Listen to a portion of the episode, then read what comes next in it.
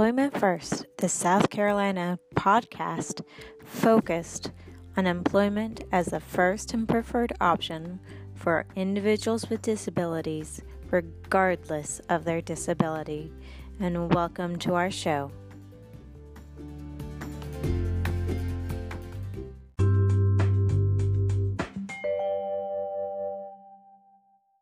Hi, this is a podcast focused on promoting employment first in South Carolina. I'll be interviewing Jennifer Quinn, a transition coordinator with DDSN.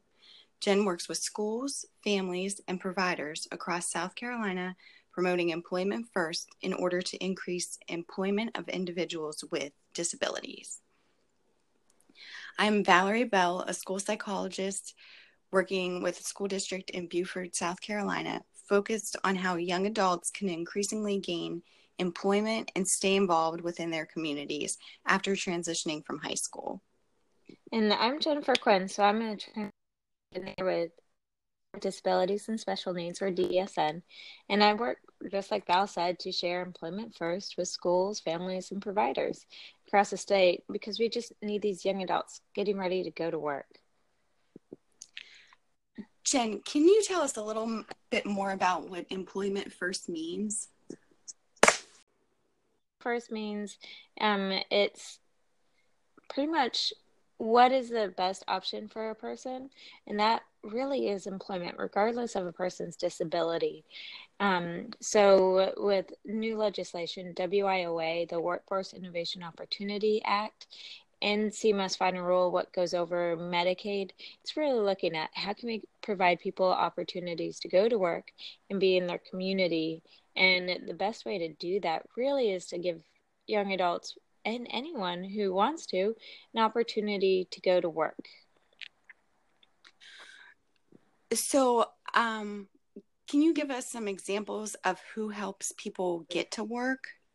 Yeah, so uh, typically when you're dealing with schools, talking about transition age youth, it's going to be your VR counselor. There are transition counselors in every high school in South Carolina that go at least once a week. And they're going to be working with young adults to help them go to work. They even have a transition job coach to help these young adults learn the skills on the job.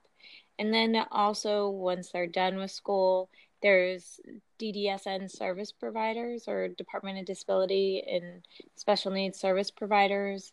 Uh, like in Beaufort, there's Beaufort DSN Board, there's SOS Healthcare, there's PEP. Um, they they can help someone learn the job's skills and go to work in their community just to find something that really focuses on the individual strengths, needs, interests, and match it because you really have to make sure that the job matches the person because not everyone can do certain type of jobs. I know, you know, I would I'm not the best with folding envelopes, but I'm really good at talking. it's really finding what they're good at. So I have a few questions um, about some things that you said. The transition coordinator that you spoke about are those individuals employed by the school district? That helps students in high school? Well, the transition counselors with VR, they're hired through the school. Then, um, or sorry, transition counselors are hired by vocational rehabilitation and they work with teachers. So they try to find students with disabilities, any and all disabilities, to work with them. The job coaches from VR are also hired by VR, and so they work with the school district. Um, so it's really getting to know your VR counselor and saying, hey, this kid will definitely need job coaching. Can you work with them, get a job coach for this kid? Then, okay, the school, the teacher kind of helps coordinate and gets feedback too from the VR counselor because you can use that for IEPs or individual education plans to help develop them and use that as like assessment information for post secondary transition goals. And that kind of leads into my next question about how you're determining what jobs would work with a student the best. Who's determining their skills and their strengths? What would they be good at? Is that a team decision? Is that the responsibility um, of the teachers at the school? What does that look like? Yeah, that's a really good question. So, uh, the schools typically do their assessments, and you see that in individual education plans where the teacher says, um, Johnny wants to uh, be a veterinarian. Um, but what VR does is they take that IEP and they look at it and they say, okay, well, he's credential track, so he's not getting a diploma. So that doesn't really work. But what something, what is it that he likes about veterinarians? Is it because his dad is one and he likes this outfit that they wear? Is it, you know, um, that he loves animals or does he even like them, you know? And so hmm. they they're going to really try to assess that student, talk through it, and explore those options and see what they can do. They'll also even because sometimes some of the students that they work with have limited vote um, ability to express themselves. So they they're going to give them hands-on experiences and let them try different things. So if they say veterinarian they might take them to the um, a animal shelter to work with animals and then they're going to see oh they don't really like the people there or, or or the animals there but they really like the people. So what can we do in regards to that? Um, but when we're starting to talk about people with more significant disabilities, we really want to look at customizing the job or finding entrepreneurship opportunities where it's like, what are their strengths? What are they really into doing? And how can we turn that into something like a customized job? Okay. Um, and how long does this process usually take? Because this sounds like, you know, uh, it might take a little bit when trying to determine the student's skills or what they're really good at, what they're really interested in. Yeah, um, and it does.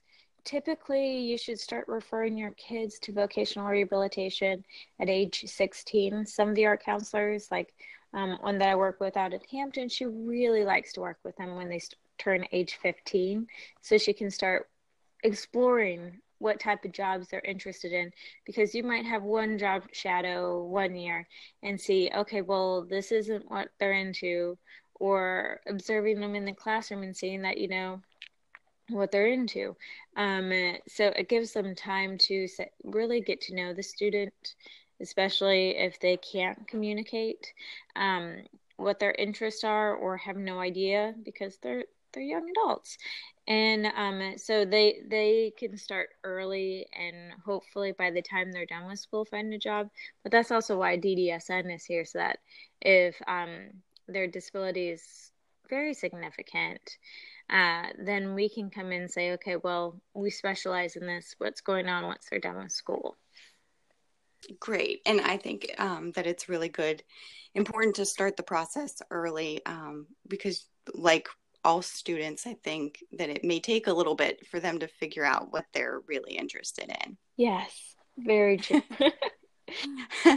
um, can you kind of tell us what this looks like for a student? Like if you were in the student's shoes, what the process, how they view the process?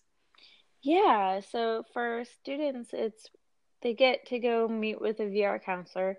They leave their class and they go sit down and meet with him or her, and they talk their ideas, um, interest, goals, and uh, um, and the VR counselor walks them through those thoughts of well, what does this entail?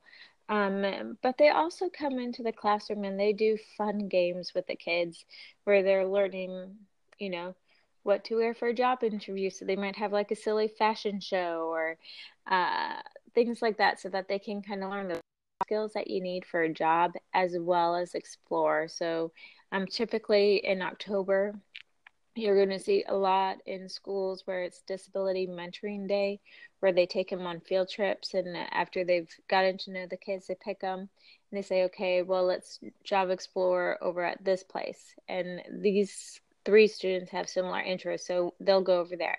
And then these other five kids are interested in this other skill. Let's take them to this other place.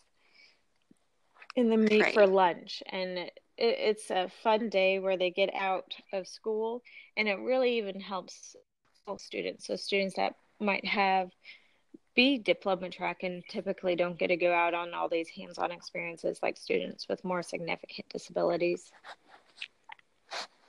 Um, and the one meeting that you were talking about when the students are pulled out and they talk to the VR counselor, um, is that on an individual basis or do they meet as a group?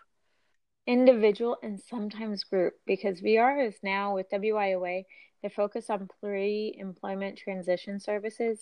So they can um, do group activities with a whole class or a small group, mm-hmm. or they do a lot of individual counseling because they're really trying to get into the well, what do you want to do with your life with the students? Great. Um, and can you tell me, tell us about a time that you've seen customized jobs, what that has looked like, an example?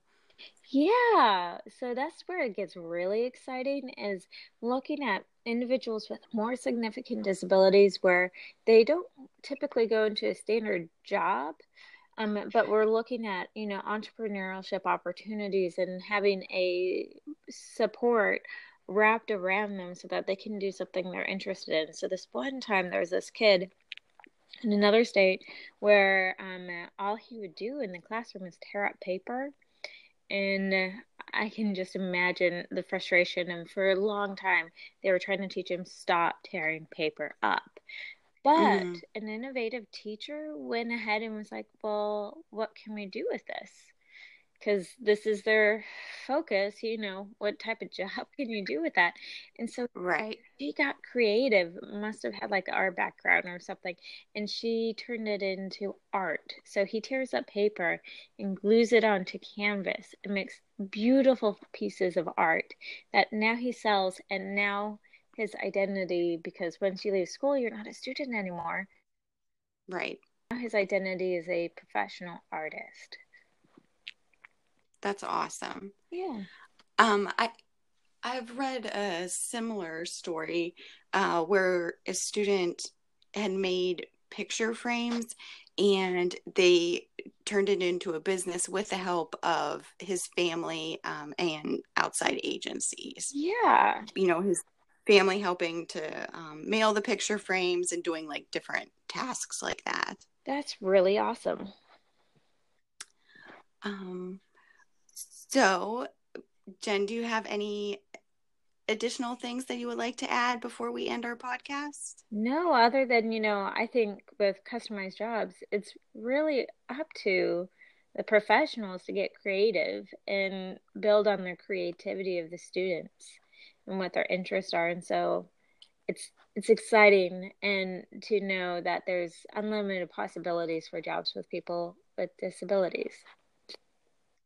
I agree. And you know i think it's our job as professionals to really get to know our students and know what their strengths and weaknesses are with their help you know give, of giving us some input and then highlighting those strengths and see how we can make them successful after transitioning from high school. So they're a part of the community and like you said have a different identity rather than being a student in school now that they have left school. Yeah. Um, thank you for listening today. I challenge our audience to email me if you have some success stories that you would like to share that highlight um, successes of the students that you've worked with on upcoming podcasts, or if you would even like to be a guest on our podcast. Um, I look forward to sharing more employment first knowledge, stories, and tips to increase the employment rate of young adults with disabilities in South Carolina. If you don't if you have any comments, please share them with me. My email is employmentfirstsc at gmail.com. And don't forget to check out my podcast. Thank you for listening. Bye-bye. bye bye